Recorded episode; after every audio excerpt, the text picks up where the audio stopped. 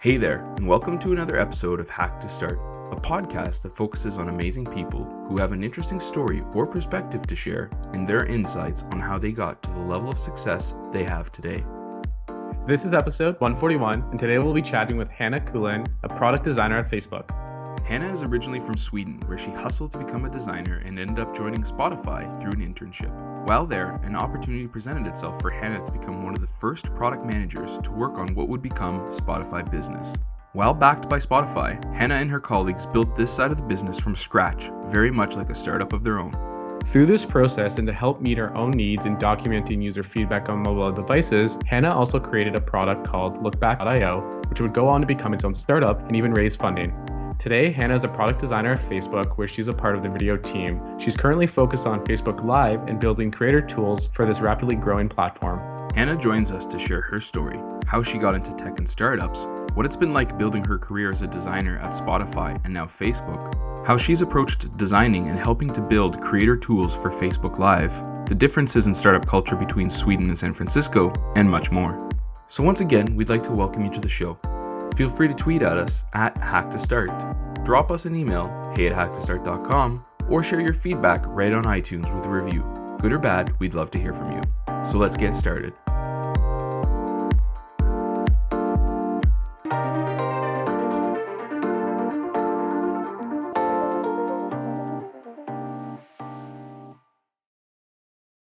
Hey, Hannah, thanks so much for being on the show today. Hi, thanks so much for having me. Franco and I are really excited to have you on to learn more about your time at Spotify and Facebook. But before we dive into that, we'd like to learn a little bit more about yourself. So, where are you from and what did you study?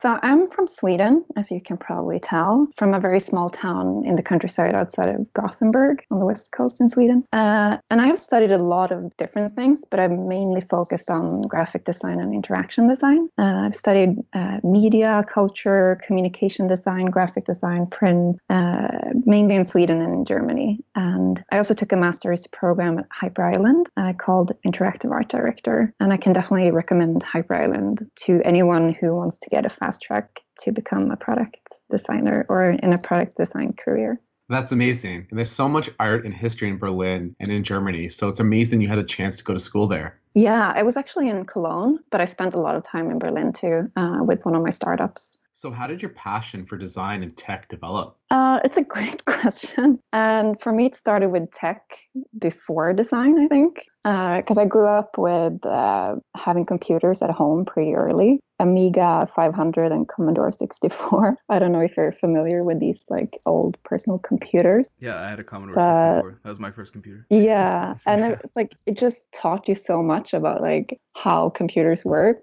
and it was also like playful because I used to play a lot of games um, on these computers. So it was actually my brother's computers. He saved up all his money to be able to buy them. I think another part of of my history within tech is because my father uh, works as a mechanician. So he would always like take stuff apart and put them together again and would like teach me how things are working. And I think I always had a passion for combining uh, logic with aesthetics. So the design interest started when I started making my own CDs. You know, when you were like copying or burning CDs in the early uh, 2000, late 90s. Yeah. Uh, I made my own mixtapes and I made my own uh, CDs. And I also wanted to have like a beautiful cover and not just this like random CDR uh, ugly thing. So I started like cutting and gluing and designing them by hand. And then later in school, I was uh, able to choose like a media program. So I started getting introduced to like Illustrator or Photoshop or QuarkXPress. And I think that's where my interest for design started and kind of took over the tech part. It's so funny to hear you say that. You're bringing back some early design memories for myself as well, making those CD covers and the, the early days of learning what design really was. And it's really great to hear that you kind of went down that same path. Yeah, it's funny. I think a lot of people had the same experience, but for me, it was like I I did a whole collection in a certain style, and you know, like I put way too much time into this. Uh, but you, have to, you have to post them online. It'd be really really cool to see to see those I designs. Should. They're at my parents' house because like CDs, you know, you didn't like move them with you as soon as Spotify came on. So, yeah, it's uh, so true. So, how did you start your career, and what was your first job? I started my career within uh, graphic design and, and product design with doing a lot of different posters and graphic design work for our student union and for our student clubs during university. After graduating, I think my first like real product design job was within a startup called Cloudbase, and this was back in 2011. I was kind of doing everything. There was just three of us, and the product was software for private planes, so you could book you could schedule when you wanted to go, when you wanted to have catering and all these details, just to simplify the whole like booking and reservation flow. We got some clients and we got some funding, but it wasn't enough. So after like six months, we had to give it up. I was actually mainly doing this on the side while working in another company, but that's where my passion for startups and like product design started. And I knew there there could be so many different parts that could be changed about new technology making it easier for people to do different things. So that was just scratching the surface of of the possibilities that I saw uh, within this space. That's really cool that you decided to jump into the startup world with that first design project. So, what were some of the biggest lessons you learned through that job? Being the only designer and like one of the few people in a startup forces you to to take on a lot of roles, take on a lot of different responsibilities. So I think everything from, you know, communications design, branding, building a website, and actually doing the product design. When you're having the responsibility for all of those different parts, I think you have a very steep learning curve and there's a lot of things you can do. I think one of the things I took on early was to do some type of user research because like I, I didn't really know the space I was working with. So the actual product started because a friend of mine who was a pilot uh, was frustrated with this current UI. So we kind of thought we could do it better. But with most startups, we couldn't get it to work in the end but it was a perfect learning experience. And since I mentioned like I, I had another job on the side, it didn't really matter for me. I was able to just do this for fun as, and as a learning experience.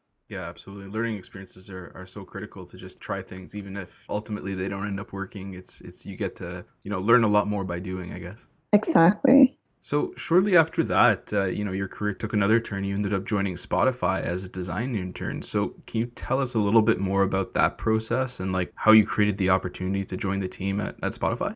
So I joined Spotify after my year at Hyper Island, and I basically knew that like from the day Spotify launched in 2008 in Sweden, I knew that I wanted to work there, but I don't think that Spotify was interested in me um, back in 2008, 2009. So I had more, had to get more experience. But I knew that I wanted to work there because I always had an interest in music and tech, and combining the two led me to believe that Spotify was the the thing that I wanted to work with. And I, I kind of understood after using the product for a while that uh, this could be a whole new revolution of the whole space. And that was very exciting for me. So I wanted to join. And after studying at Hyper Island, we had an internship period.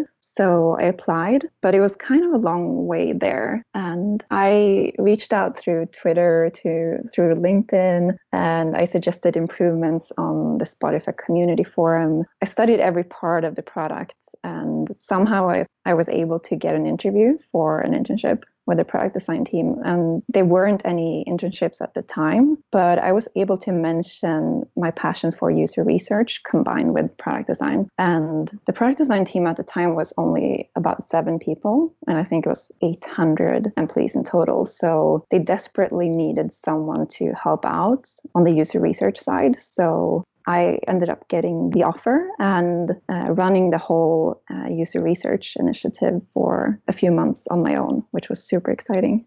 Yeah, absolutely. That's super cool. And so you, you know, ended up joining the team and, and staying there for a while, becoming a product manager and a product designer, and then ultimately working on a tool called Soundtrack Your Brand, which would then later morph into sort of like Spotify business. So can you tell us more about like that transition for you, like gaining those extra responsibilities and then becoming, a, you know, a product manager and, and product designer?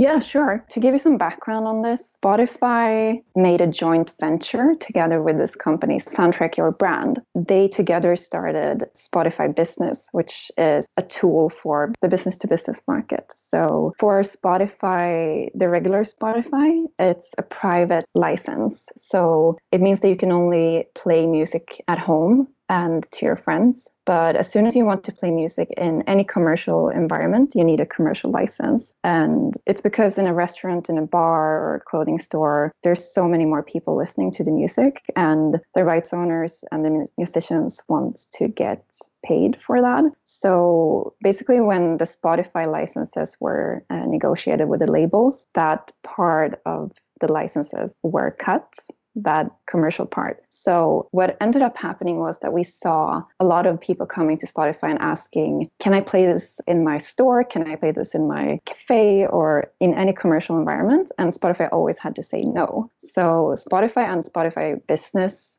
Soundtrack Your Brand uh, saw this opportunity in making a separate product to suit these needs of business owners. And I was able to join because I had a lot of knowledge. I had built up a lot of product knowledge within the Spotify team. And Spotify Business wasn't launched at the time, but it was a very small team. And I was able to join when we were just 15 people or so. Back then, we didn't have that many designers on the team, but we knew that we wanted design to be a leading part in creating this, this product. So uh, we ended up only having designers being product managers in this company. And that was very exciting and very scary for me personally because I wasn't sure if product management was something for me, but I would split my time between product managing and designing. So it ended up being a perfect combination. And I think as a result, you can see that the products are very focused on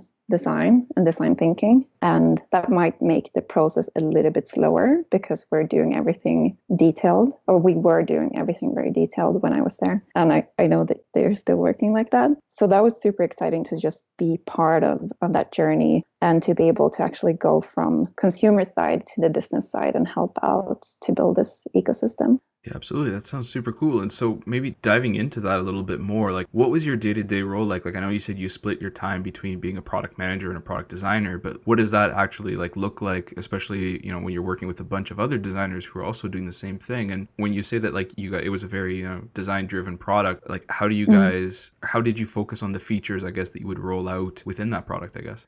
Yeah, that's a great question. I think I mean, I would do anything from the roadmap planning to uh, the user testing or the wireframes and, you know, making sure, like working with the engineers to, to plan this. And of course, it was very stressful in the beginning before we had launched because this was kind of a separate company from Spotify and we didn't have, we kind of had to start all, all over again. Even though we were funded by Spotify, we didn't have unlimited resources. So we kind of had to work as quickly as we could, but still keep keeping that balance with designing something that we really believed in. So it was a lot of pressure before we, you know, got to the point where design was kind of like ahead of engineering. But as soon as you get there, I think investing in design early and making sure that everyone is on board is part of of the success. It takes a lot of effort from the design side in the beginning to come to that point. And in the Spotify business case, I think it was definitely, we didn't get it right in the beginning. Like, we,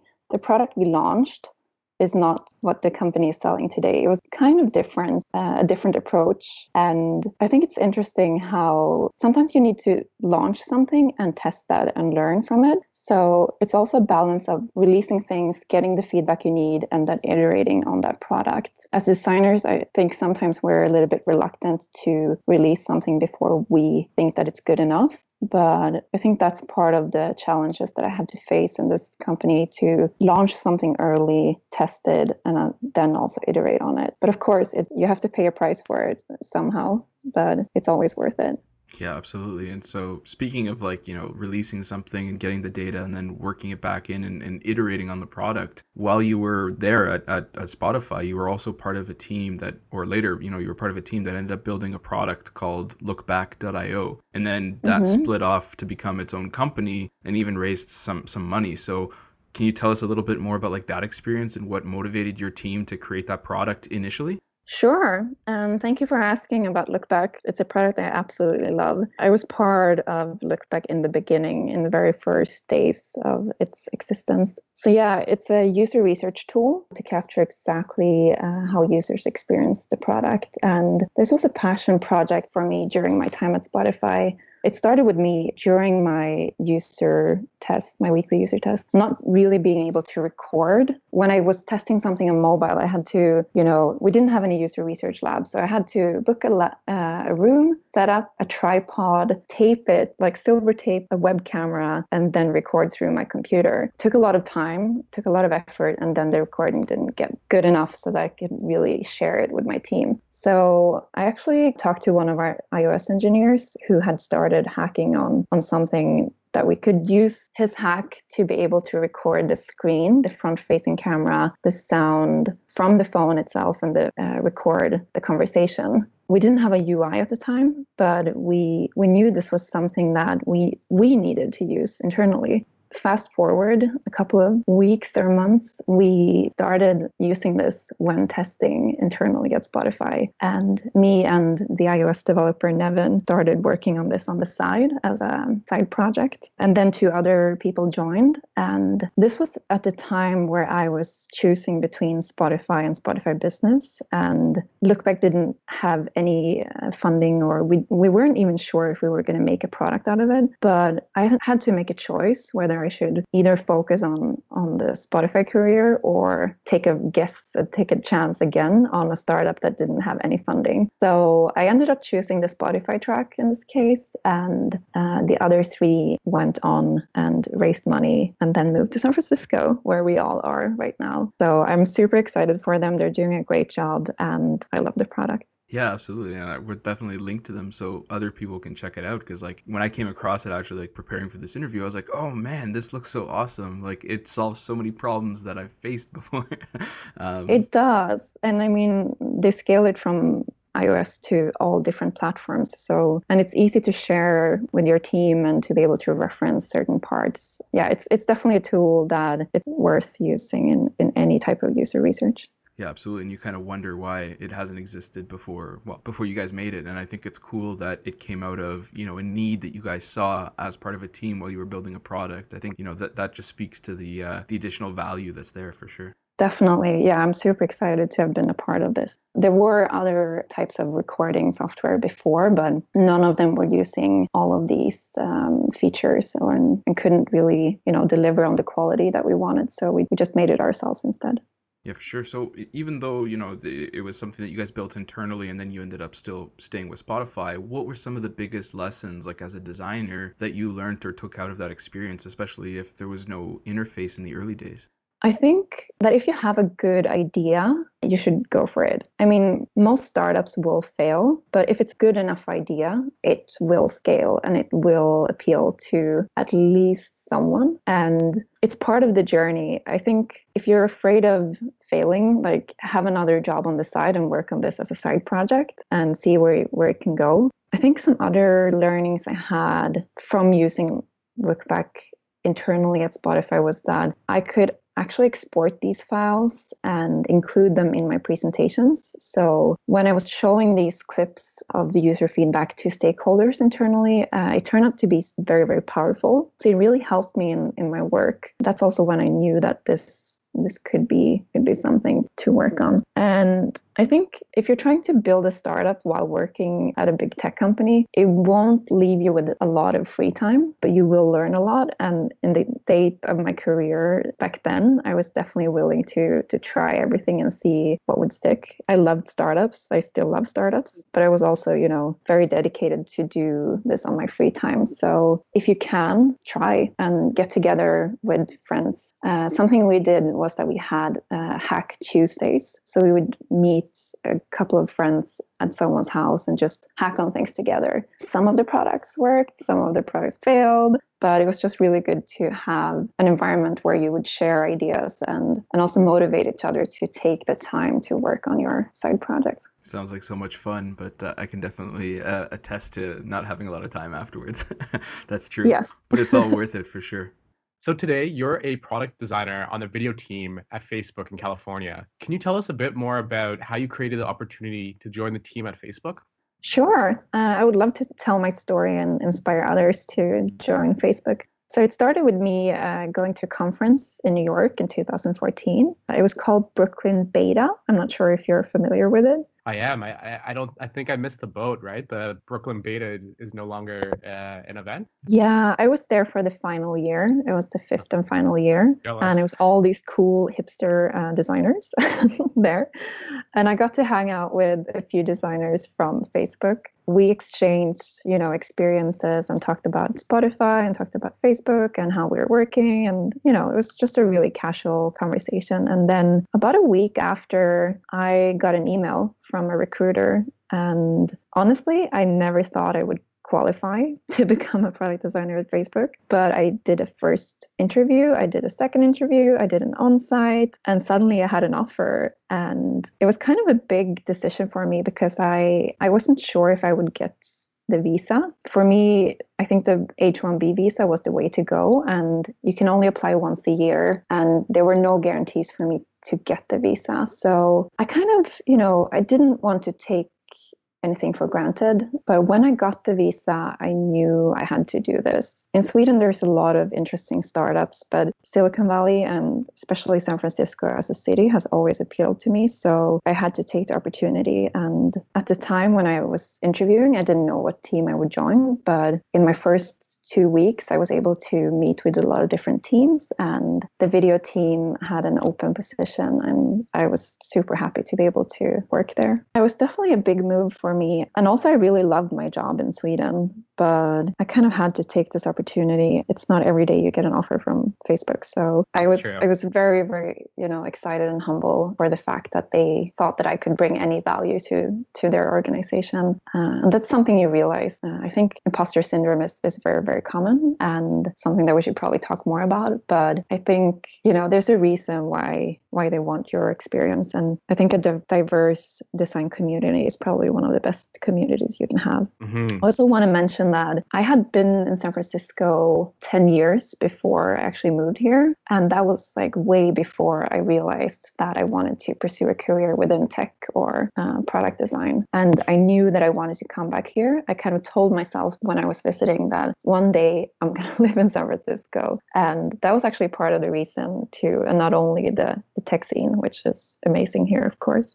it's funny how life does that to you. You know, you go visit and travel the world and fall in love with a place and, and, and end up and going and, and, jumping and making the leap to go, to go there. So yeah, that's definitely inspiring, and, and you're making me want to come down to to California. And sound, sounds amazing. But uh, you know, you had the chance to work in Sweden, you had the chance to work in California. How can you best describe the startup and tech scene between the two places, and what were some of the best parts of it in each of the countries? I think there's pros and cons with both. Sweden has a lot of successful startups for being just 10 million people. So, Skype, Spotify, Minecraft, uh, SoundCloud, for example, were all started by Swedes in Sweden. And there's a lot of really smart people, and a lot of people are highly educated because we have our free education system, which we're very, very privileged to have. I would say one of the downsides is that we have less VC firms, it's harder to get funding for your startup or for your ideas. And also the, the amount of money you can get is is way lower than in the US. That's one of the downsides, I guess. But one of the things that I think the Swedish startup scene could benefit from is to have a little bit more diversity. So not only do we need more women, but we also need more people from other countries to you know, enrich and help building a better team. So I think the same is true for Silicon Valley in general. However, I feel very lucky to work at Facebook where we have a lot of people from different parts of the world. And that's actually one of the most interesting parts for me. In terms of Silicon Valley, there's some parts where the tech scene is pretty spread out. A lot of the big companies are down in the South Bay, and the commutes here is for a Swede, it's a little bit overwhelming to be stuck in traffic for you know an hour or so a day to be able to go to a place where it would take you probably 30 minutes to drive if there were no traffic. So there's definitely a lot of people here, and it makes it a little bit harder to just get around. I also think a big difference from the Swedish tech scene is that it's a little bit more competitive here, which I think is a good thing, but it's also succeed or fail. You have to put everything into it here. And I think you have to work even harder than you have to do in Sweden. Sweden has a little bit more uh, work life balance, I would say, while in California or in Silicon Valley, it's, it's a little bit more competitive. That's really cool. And I mean, you focus kind of the answer around like the startup in tech, but how is the culture a bit different in, in Sweden compared to the to, to California, specifically in the design scene? I feel like the design scene, or at least my experiences with other working with other designers here, is that people tend to share a little bit more and to uh, work a little bit more collaboratively. I think it's something, you know, culturally with Swedes that we're not as, we're a little bit more shy and if we don't really have something important to say, we would rather be quiet. While I think Americans are more taught to, you know, explain things or show things. And I feel like it's a very inclusive environment to be in. And there's a lot of meetups, there's a lot of things happening. That's true for Sweden too, but I feel like it's more so here. Yeah, that's amazing. So going back to your current team at Facebook, Facebook as a whole has embraced so much around video right now. So how has that had an impact on the design uh, within the company? So the video team and the video product has become uh, more and more important over the last year or so. I would say that video is an important medium of communication between people. So Facebook kind of started with text posts. That was the very first way of sharing with your friends. Uh, then we introduced photos, and that became a big thing, and you were tagging your friends in, in photos. Now we see a big focus on videos, and especially live videos. And we want to design ways for people to communicate the way that makes most sense. And video is still in the beginning of figuring that out but video is something social and it's a great way of sharing information with others. So Facebook has invested a lot in design tools to keep the design consistent between different teams and so that it's easy to scale. And with the focus on video during the past year, we've been able to build core video components as well as video related features while sharing our designs and communicate our work with others in the company. So we invest a lot in working with other teams and share guidelines and best approaches. And design in general has grown a lot, and we're constantly working towards finding ways of sharing and scaling our work with others. I love the design team behind Facebook and, and especially all the tools that you're giving back to the community, especially the design tool Origami and and even going back to just the video feature of Facebook, it's it's just amazing. Like I'm seeing myself consuming more and more video right in the Facebook platform and and it's really interesting to see where it's heading in the, the upcoming months. Yeah, it's super exciting. Um, I can't believe live video only shipped like a year ago or less than a year ago. So yeah, you kind of take it for granted now. Yeah. So, to kind of reflect back on your time at Facebook, what has been some of the really interesting projects you had the chance to work on? I think the most interesting and most visual product I worked on is uh, the Facebook Live map, which exists only on the desktop version of Facebook right now. And it's basically a map over the world where you can see who is live right now and you can see where people are watching from and you can see, you know, you can see if there's something interesting happening in a certain place at a certain time. And that's probably one of the most exciting features I've been working on. Otherwise, I've been working on the video publisher tools, such as uploading and managing and protecting video rights and also to be able to see insights and measure how your videos are seen on the platform and how they're doing. The other thing I wanted to mention is live video publishing tools. So, for people to create more professional live streams, to use an external camera or external microphone and do more of a tutorial or professional broadcast. That has been super exciting to see. Well, all those tools are amazing. I, am actually on the Maps tool right now, and it's this is so cool. I'm gonna gonna dive into this a little bit deeper after the show, but it's great yeah, to, sure. to see see the projects that you've had the chance to work on. That's amazing. Yeah, definitely. Live Map has actually been one of my side projects. Oh wow, that's, that's just yeah. so amazing. So, how do you guys approach thinking about designing the tools for creators, and how does that mindset affect how you want to help empower them to create more video content?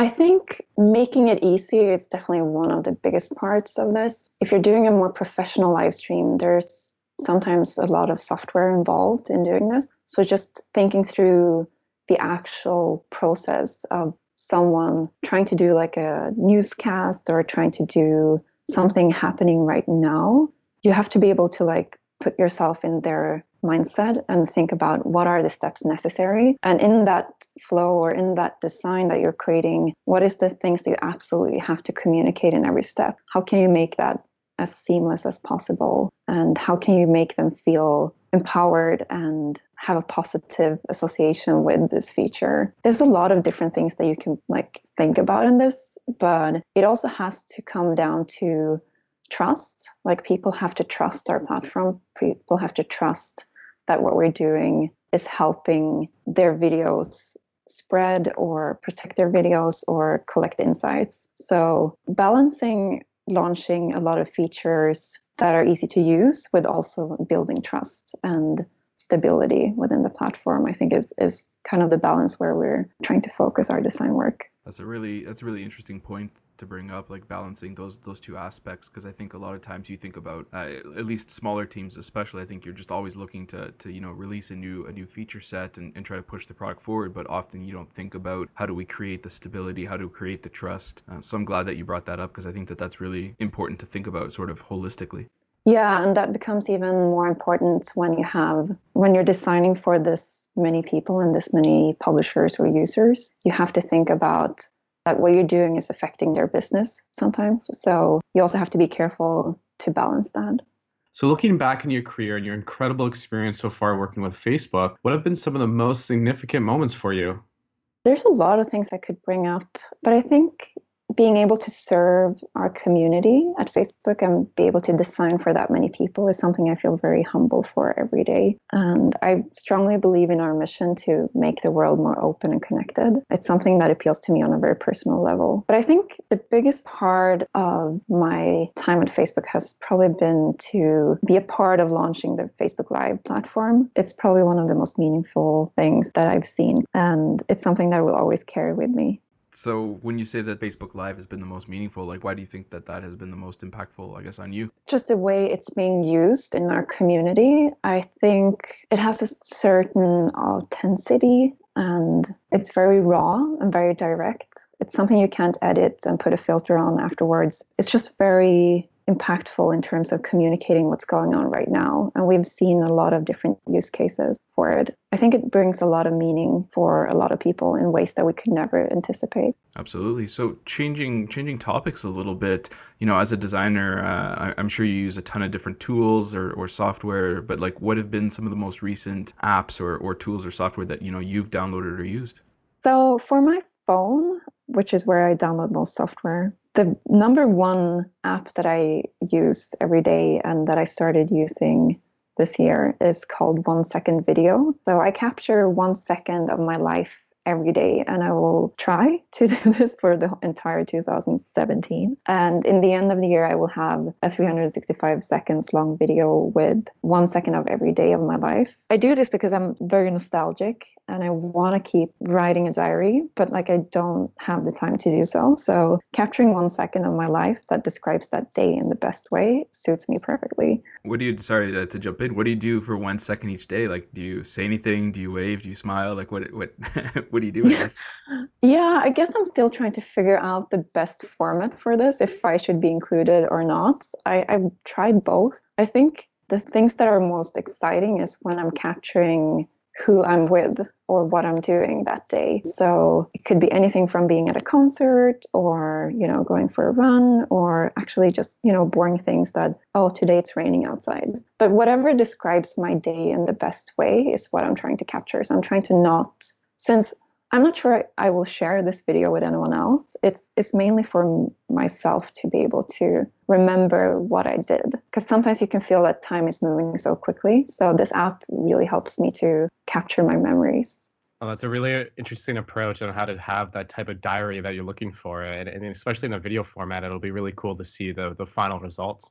That's true. Actually, I haven't even thought about that. Uh, I'm using video again to capture things. But yeah, I think video is, is a really interesting format. It says a lot. So, another app that I would like to recommend is actually an app that my colleague designed and built internally when he, um, took a class in iOS programming at Facebook. It's called Tipmoji. And I think there's not too many people using it, but I, I love it. Since I'm a Swede living in the US, I don't really understand the tipping system. Uh, even though I've been here for a year and a half, I still have to manually, you know, calculate what I should tip when I'm at a restaurant or trying to pay a bill. So Tipmoji is basically making tipping fun with emojis. The last one I wanted to mention is uh, Headspace. It's a meditation app and it just makes me do my regular daily meditation and I would recommend it to anyone. Of course. So, do you have any recommendations on some great content that you've come across lately, like either a book, a video, or a blog post? It's not something that was posted recently, but the Swedish scientist or um, lecturer Hans Rosling did a TED talk a couple of years ago, and he died recently. That's why I'm bringing it up. And he called himself an edutainer. So he was a mix between an educator and an entertainer. And his thing uh, was that he wanted to explain complex data and show the situation in the world in a different way and prove that it has gotten better and better and better. So it's kind of the opposite what the media and the newspapers are trying to tell people that bad things are happening and people are dying. He actually tried to, you know, flip that into something very, very positive. And I think his TED talk is kind of a good way to start getting into his work. And it's definitely something I recommend. Another thing, more design specific, I think um, having the opportunity to work with some amazing people at Facebook, Julie Zhuo, our VP of design, is having a great Medium blog, and her newsletter, The Looking Glass, is something I definitely recommend for all designers out there. Another old favorite of mine is User Onboarding Blog that is tearing down the onboarding flows and explaining them in details. And that's always helpful since onboarding is one of the most complex things that you can design for. Yeah, absolutely. I'm definitely gonna have to check out that uh, the TED video and uh, you know already follow uh, Julie's blog on, on Medium. So we'll definitely link to that for other product managers to, to read because it's really it's really cool. Yeah, thank you. So, do you have any last thoughts or personal models that you live by and you think other people should know about? It's a little bit cheesy and I can't translate it straight from Swedish, but I have a saying that kind of means don't waste energy on things that doesn't matter. Sometimes I can, you know, panic over very small things and worry about things that hasn't happened. So put your energy on things that matters is probably what I'm trying to tell myself and I think could be helpful for for other people to to not waste energy on the wrong things thanks for sharing that with us. Uh, Hannah, thanks so much for taking the time to be on the show with us today. It was amazing to have you on. Thank you so much for having me. It was a pleasure.